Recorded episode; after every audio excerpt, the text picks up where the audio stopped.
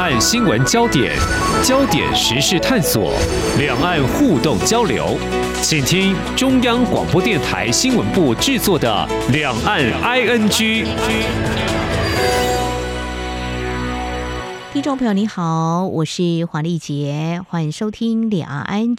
口罩令快全面松绑，那么中央流行疫情指挥中心也因为疫情缓和要解编了哦，边境管制早就已经逐步放宽。不过，台湾的防疫解禁的速度呢，相较许多国家还是慢很多，因此谈到疫后的经济复苏，今天我们特别要关注焦点是有关观光旅游。在国旅的部分，其实应该是早就回到疫情前，不过吸引国外观光客到台湾，可能还没有办法明显的回温哦。期待出现报复性的消费啦，或者是我们怎么样以不一样的动能来催出商机。那么在此同时，其实另一方面，我们也要来关心的是，当更多的观光人潮进来的时候，我们的接待能量够不够？指的是服务的人力，这观光餐饮业的人力出现缺口。听到业者 就是近乎是哀嚎了，情况到底有多严重呢？我们在今天特别邀请高雄餐旅大学观光研究所教授刘喜林来观察探讨，非常欢迎刘教授，您好。呃，主持人您好，好，呃，我们看到官方的数据，就是观光局的统计资料，疫情爆发前，二零一九年，当时有超过一千一百八十六万人次到台湾观光旅游。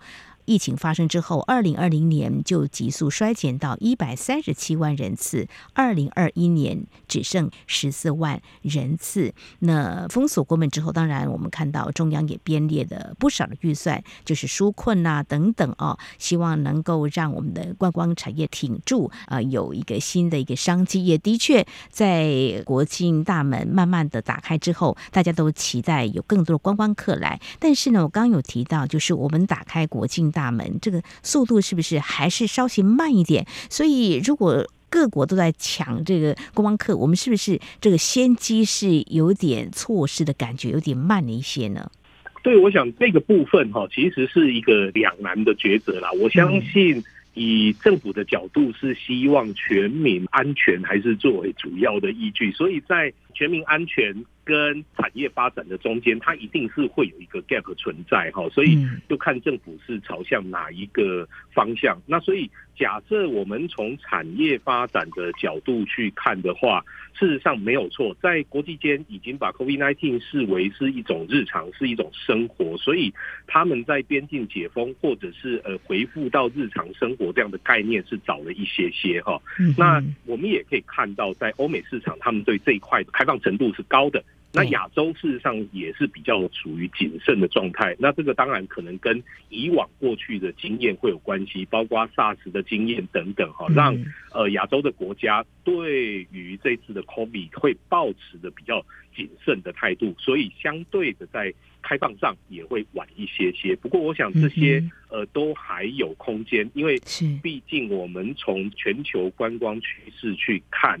不管是在 UNWTO 或者是 WTTC，大家的一致评估，大概都是会说，呃，要回到二零一九年的水准，大概是在二零二四年啊。哦，所以今年，我想以台湾呃目前对观光产业的预估，入境旅客达到六百万人次，是，也就是大概恢复到百分之五十左右。嗯，然后到二零二四年，希望能够回到。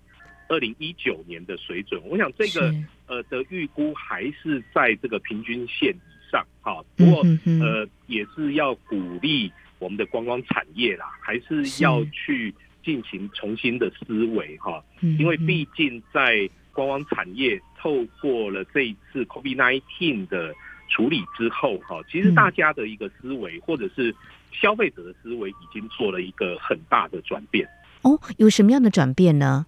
对，我想我们从疫情造成旅游能量短缺的这个原因来看，就会很直接哈。因为呃，从我的角度来看，我就会把它分成供给端跟需求端的两个面向。所谓的供给端，因为当初封闭边境嘛，所以很多的这些旅游活动停止。老实讲，这个旅游产业没有办法正常运作，当然这些能量就会流失。是。那另外一个是因为这些产业它停工停业。那有一些旅游业者为了生存，或者是我从业人员为了生存，他当然他就转到了其他行业。其实像台湾的旅行业，在当初不管是他们讲叫做停工哦，或者是休业等等，你会发现很多的员工哦，他转到其他行业，因为他毕竟要生活。政府虽然提出很多补贴措施啦，哦，可是总是要生活下去。所以我们看到有一段。不能说有趣，可能也是心酸吧。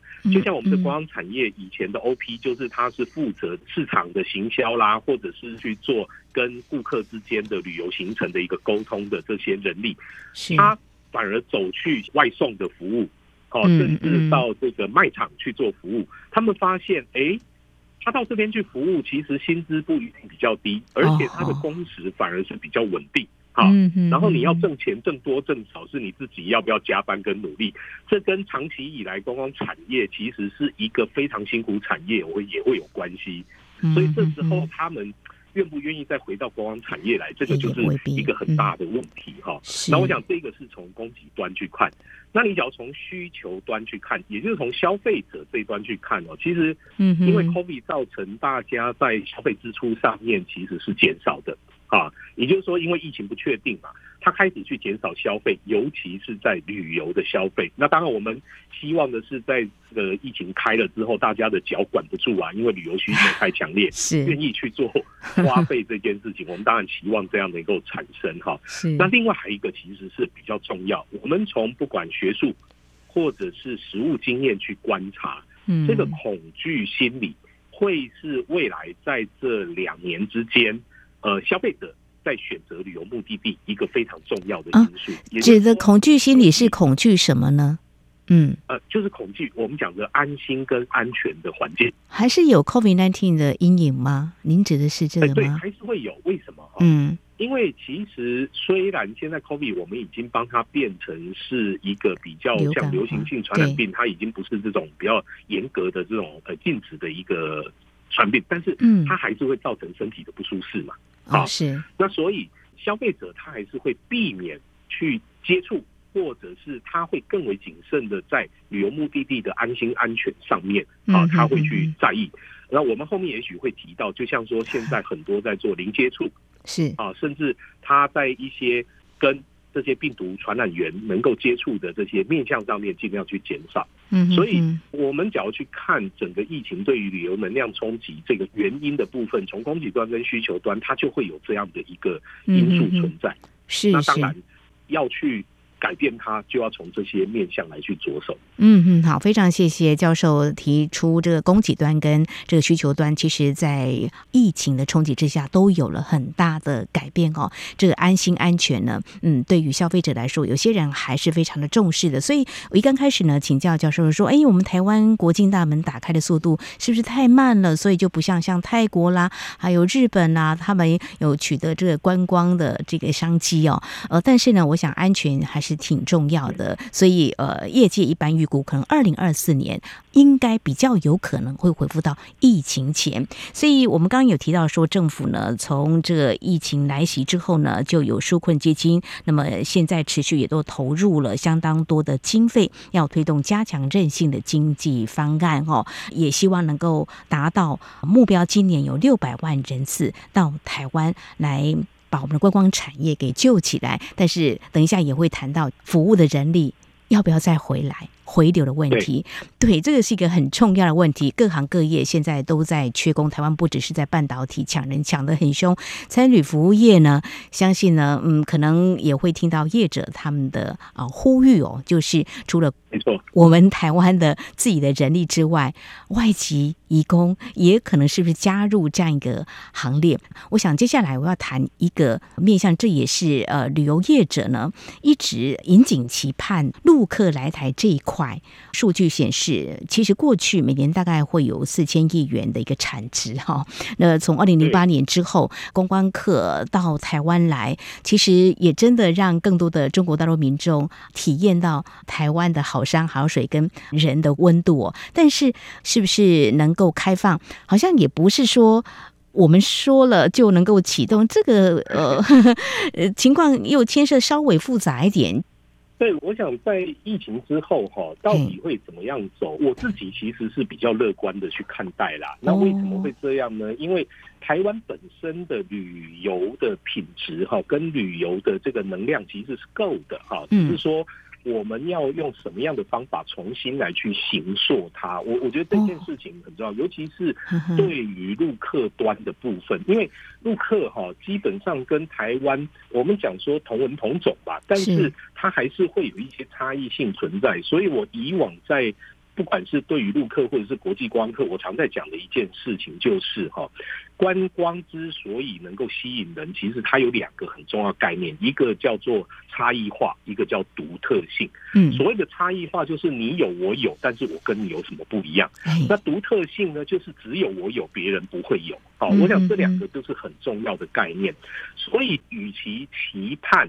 这些陆客或者是国际观光客进到台湾来，我觉得我们在这两年其实做的一些事情，能不能再让它更放大？哦，也就是说，以国民旅游的这样的一个角度，用福利市场已经帮我们做了检视，我们能够再更放大来去吸引国际观光客。比如说，举几个例子哈，第一个。这个在地旅游这件事情就变得非常的重要啊，因为我们常在讲越在地越国际嘛，就正如我刚刚所提到的，是什么叫差异化跟独特性？其实在地文化就是别人不会有的，也就只有我这个地方会有。所以我们如何去把在地的这样的一个元素能够更为扩大？因为现在在呃 COVID 之后，很多的人他已经不是在走那种走马看花，他会用体验的概念。来去做旅游，所以他们会去转向探索当地的一个旅游形态。那当然对在地的旅游业者就会带来一些商机嘛。哈，那这种独特的体验也是支持这个在地经济。所以，呃，在地旅游这一块如何能够深化跟推动，我想这个是很重要的哈。那第二个就是我们刚刚也提到那种安心安全的概念哦。事实上。在疫情期间，哈，我们怎么样让消费者觉得是有感觉的？我常在举一个例子，就是现在很多的国人到日本去，在日本的这些交通工具，他们在车上一定会有一些标语或者是广告，告诉你说，我的这一台车随时随地在做。外面跟内部的空气交换不是属于密闭式的这种空调系统，嗯，他在做空气交换这件事情，为什么他要这样做？因为我们常在讲这种密闭空间就是那个病毒或者是传染的根源嘛，嗯，那我也曾经把这件事情拿回来台湾，啊，跟呃我们的交通运输做沟通，后来我就印象很深刻，我们高铁郑总经理就说，因为我们高铁做好多啊，我们每个车厢回去都要做整体消毒等等等等，然后我就说，问题是。我们坐高铁好像都没有看到这样的一个告知，对，没有告诉旅客啊。说你做的那么多，可是消费者不知道啊，他还是没有那种安心安全的感觉。对，后来各位只要现在到那个高铁去看，他在那个 高铁车站的那个电视墙，或者是。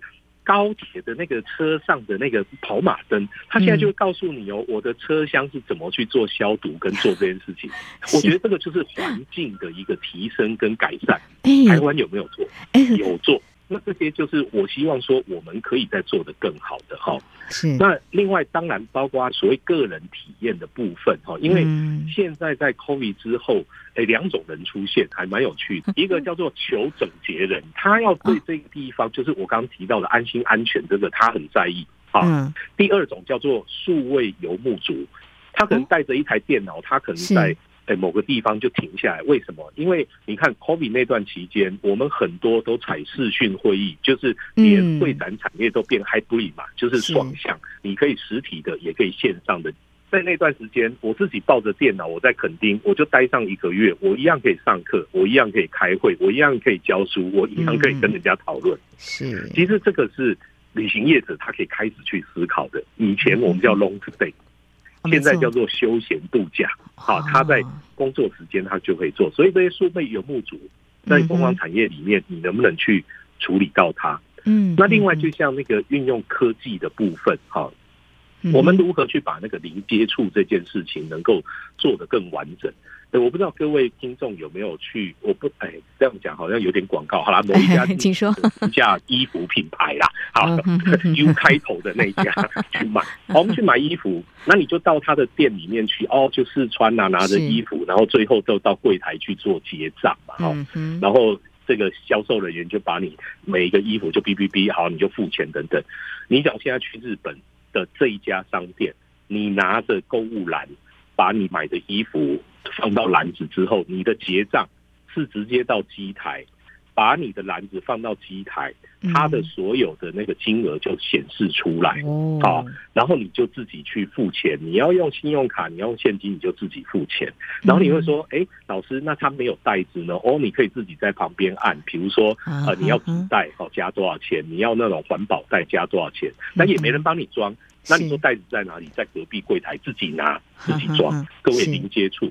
是因为为什么这样呢？日本对他的从业人员，他有极度的保障，因为他们认为那个纸钞或纸币是一个传染的来源，没错。所以，所以他们就尽量透过科技的运用。让消费者自己去操作啊，你也会安心啊。然后他每一个操作之后，他就开始会去做一些清洁跟处理。好，那当然最后一个是我们希望能够讲的，就是呃绿色旅游啦，如何去把 ESG 跟 SDGs 哈，就是我们在讲的这些绿色旅游能够去放进去，因为现在在谈永续嘛，哈。是。那你会说这些东西跟陆客有没有关系？有，我们发现哈，现在陆客在对于呃，整体的环境的这些要求也是还蛮高的。嗯，因为以前我们在呃做小两会沟通的时候，我们自己有一个共识，就是呃没有安全就没有旅游啊。也就是说，旅游最重要的是快快乐乐出门，平平安安回家。我想这个大家都知道的事情呢。对，所以如何做出一个安全旅游，在呃旅游未来的发展上面非常的重要。那另外就是，我们也在以前小两会沟通的过程里面也谈到，好，就是说旅游，我们是从行政单位的角度不互相指责，把问题解决就好，是啊。所以现在可能在两岸也许有一些政治上的思维、政治上的考量，但是我觉得那个不会阻碍两岸观光的发展，因为彼此之间都有需求，也有这样的一个默契。那只期待啦，就是说，呃，在。这个整个大环境或政治上面 稍微缓和一点的时候，其实透过两岸交流，让双方能够更加认识跟彼此了解，也能够促进。这些旅游业者，他的产业发展好，没错哈。我们期待这个两岸呢，最近呢，在这个沟通交流的部分呢，是有慢慢回温的。我们希望把这个陆客来台，团客呢，也可以慢慢的开大门哈，到台湾来，可以感受一下台湾。因为这个疫情的冲击，其实也开始有不一样改变哦。这个在地旅游啊，绿色的这个旅游，永续的这个旅宿呢，其实台湾的民宿一直都是中国大陆的朋友很喜欢的。那团客来台。台的话，过去我们也很有经验哦。另外一个安心安全也很重要，所以接下来我们就想请教教授哈，因为你过去待过公部门，其实很多的点子跟创意哦，呃，我觉得也是非常的了解这个产业怎么样做，怎么样来推动，务实来看呢，才会有商机的可能。呃，所以。请一些影响力的人士当观光大使，会不会创造一些观光议题啊？应该可以来做吧，因为大家三年了，等待很久喽。没错啊，我常在讲啊，人人都是观光大使啊，所以有一些呃学者，他们常常会把外汇收入跟观光支出拿出来做比较，也就是国人出国的多，进来的少，然后就认为台湾观光做的不好。老实讲，我对这个论调我还是比较。不能支持啦，原因是什么？哈，观光它本来就是双向啊。嗯，那国人出国很好啊，我觉得出去越多，就代表台湾的能见度越高，别人会知道，哎呦，你从台湾来的。嗯，然后每一位出国的民众如何能够把台湾带出去，我觉得这是好事情啊。这个就是人人都是观光大使的概念。那在台湾的业者，我们如何把我们整体的旅游环境做好，然后来接待国际观光客？我想这两者之间是没有冲突性的哈。为什么我这样讲哦？你就像日本，日本这个市场本来它就是比较保守的市场，他们自己本身日本一亿两千万的人口，具有护照的只有百分之三十啊，所以它本来在欧棒它就没有这么的强嘛。啊，那。台湾人大量灌入日本之后，对日本人来说，他对台湾的理解其实是越来越高的。然后他也理解，哎，台湾就是他的一个好朋友。所以当他们在办首次护照，他愿意第一次旅游，他就会选择一个他最安心的地方。那那个地方就是台湾呐，嗯，因为他跟台湾人接触的多，所以我觉得这个本来它就是一个很双向在做交流的一个概念。然后，所以您刚提到说。呃，是不是有光大使这样的一个处理？我觉得很好。那当然，这个就回到我们刚刚提到那个产业人才的这个部分了。我觉得台湾的这些产业人才应该要能够更为加强哦，让它变成是每一个人都是一个大使的角色。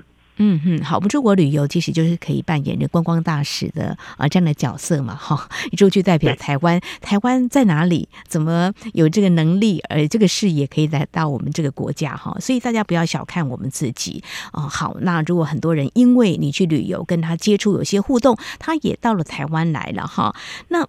刚 刚提到，就是说，呃，在疫情期间，其实我们的观光参旅业的人员好像都被迫离开他们原本的岗位，呃，但是现在有可能再回流吗？老师，你现在就在这个校园里头哈，我比较呃想要知道年轻人呃他们愿意。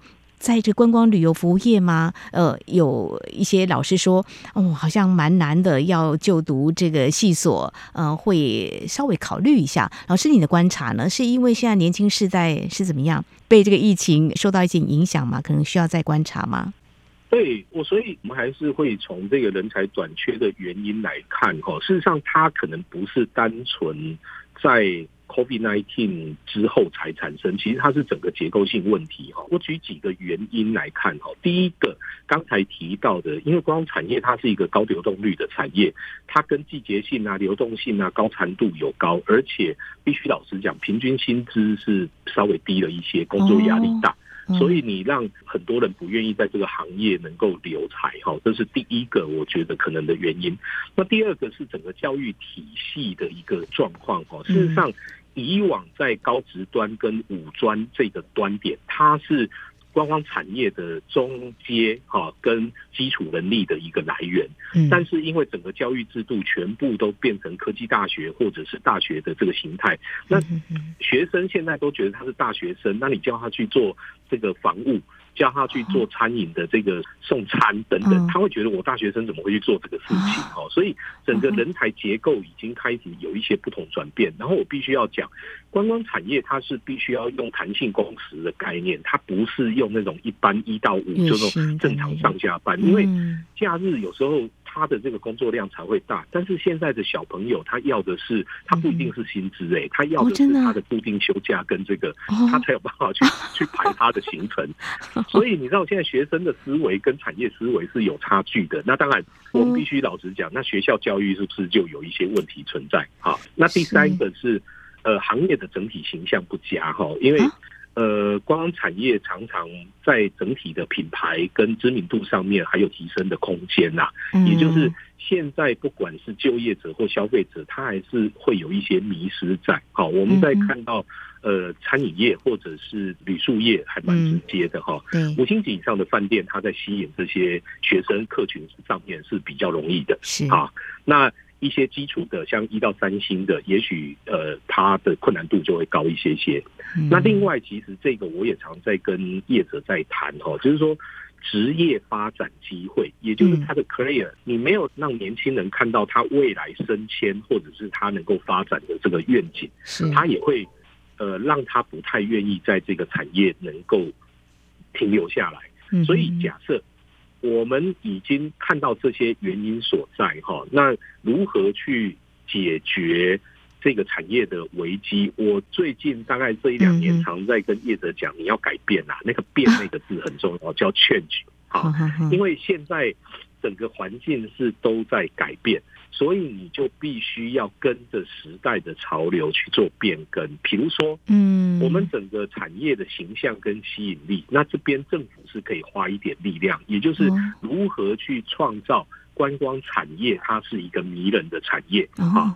那当然，在业界本身，你自己的品牌哈，你让社会大众对你的认同感。这些事情哈，其实是业界可以去做的。嗯哼，那第二个当然就是在教育体系的部分。你以我们学校哦高参大来讲，老实讲，学生来这个学校，他本身的能力都很强，因为大概是这个官方相关科系哈，他在高职端他要前二点八才进到这个学校。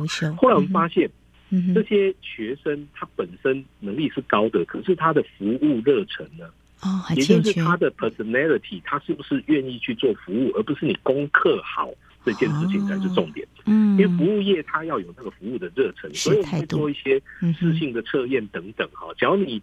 只是因为功课好而进来这个学校，那我倒觉得你可以赶快去转学。好，应该是你有那个服务的心跟热忱。为什么我这样提？我常举一个例子，那个学生在学校做了一些实习服务之后，然后你就像厨房没有清洁好就跑回宿舍去，老师气死了，就把学生招回来刷厨房啊，结果被家长告到教育部。说老师怎么可以虐待学生？可是我们最后支持这位老师，为什么？嗯，因为你以后到观光产业去，厨房的干净跟卫生，这才是重点嘛。没错。所以我们现在在教的不是技能，而是道德教育。哦，辛苦。所以这个就是观光产业现在的一个比较大的问题哈。那很多学校因为怕学生跑掉吧，哎，这样讲可能会又会伤害到很多哈。所以没有，那是事实啦，现实情况。所以为什么很多的产业说现在学生出来没办法用的原因也是这样哈。当然，假如说这个区块没有办法处理的话，如何用多元招聘的策略？老实讲，光产业一直在要求政府能不能开放蓝领的这一块能够进场，是有没有可能？我个人是支持的。那当然，它会不会影响到台湾的就业能量？也许会。可是，对很多的观光产业开出高薪，它一直招不到人，因为它是整个就业结构的问题。没错。呃，台湾的民众像这几天不是澳洲那个出车祸事情，我觉得台湾民众很有趣。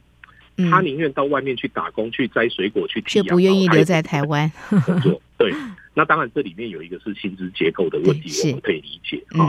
所以也在跟光产业讲如何提升这个薪资，但是呃，运用年轻力跟这个所谓的银发的这些劳动力，我觉得这个还是有空间的啊。是是，那甚至。你可以采取一种专业的雇佣形式，也就是用人力派遣的这个方式，哈，也可以去减少产业它在这个人力它自己本身负担的一个概念，这些都是一种新的转变。是啊，那当然产业转型也是很重要啦。你如何把这些数位科技啦、文化啦、绿色产业放进来？哦，那最后一个当然就是国际合作交流啦。我觉得，尤其是在旅宿业，哈，老实讲。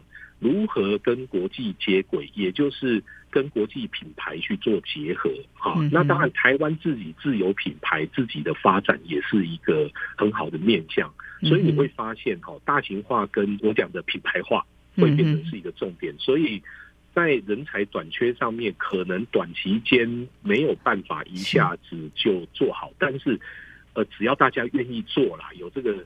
能量跟大家愿意去做一些改变，还是有空间的。好，要努力哈。目前政府是比较应急的做法，就是在今年到明年三月会针对旅宿业者啊、呃，提供给他们一些，如果你去雇请一些房务或清洁的这个服务人员，会发给雇主奖助金，每人每个月五千块钱，提高薪资啦，来吸引就业。是，但是就是说年轻人他们的态度，他们愿不愿意去改变啊、呃？比如说呃，有一些热情哈，是不是愿？意然，对对，这个是非常重要的。那整个产业结构的问题，比如说二度就业，银发族是不是可以加入？或许也是可以考虑的哈。包括也有业者说，那外籍移工是不是也可以加入这样一个行列？我想都是可以做一些思考。重点是在今天啊，教授你有提到一个，希望我们的观光产业能够打造一个是一个迷人的产业。我觉得这好棒哦，大家一起来加油。呃，因为现在台湾呢，我们的半导体呢，让台湾变得在国际之间很有。知名度，相信他们也很想到台湾来看看台湾的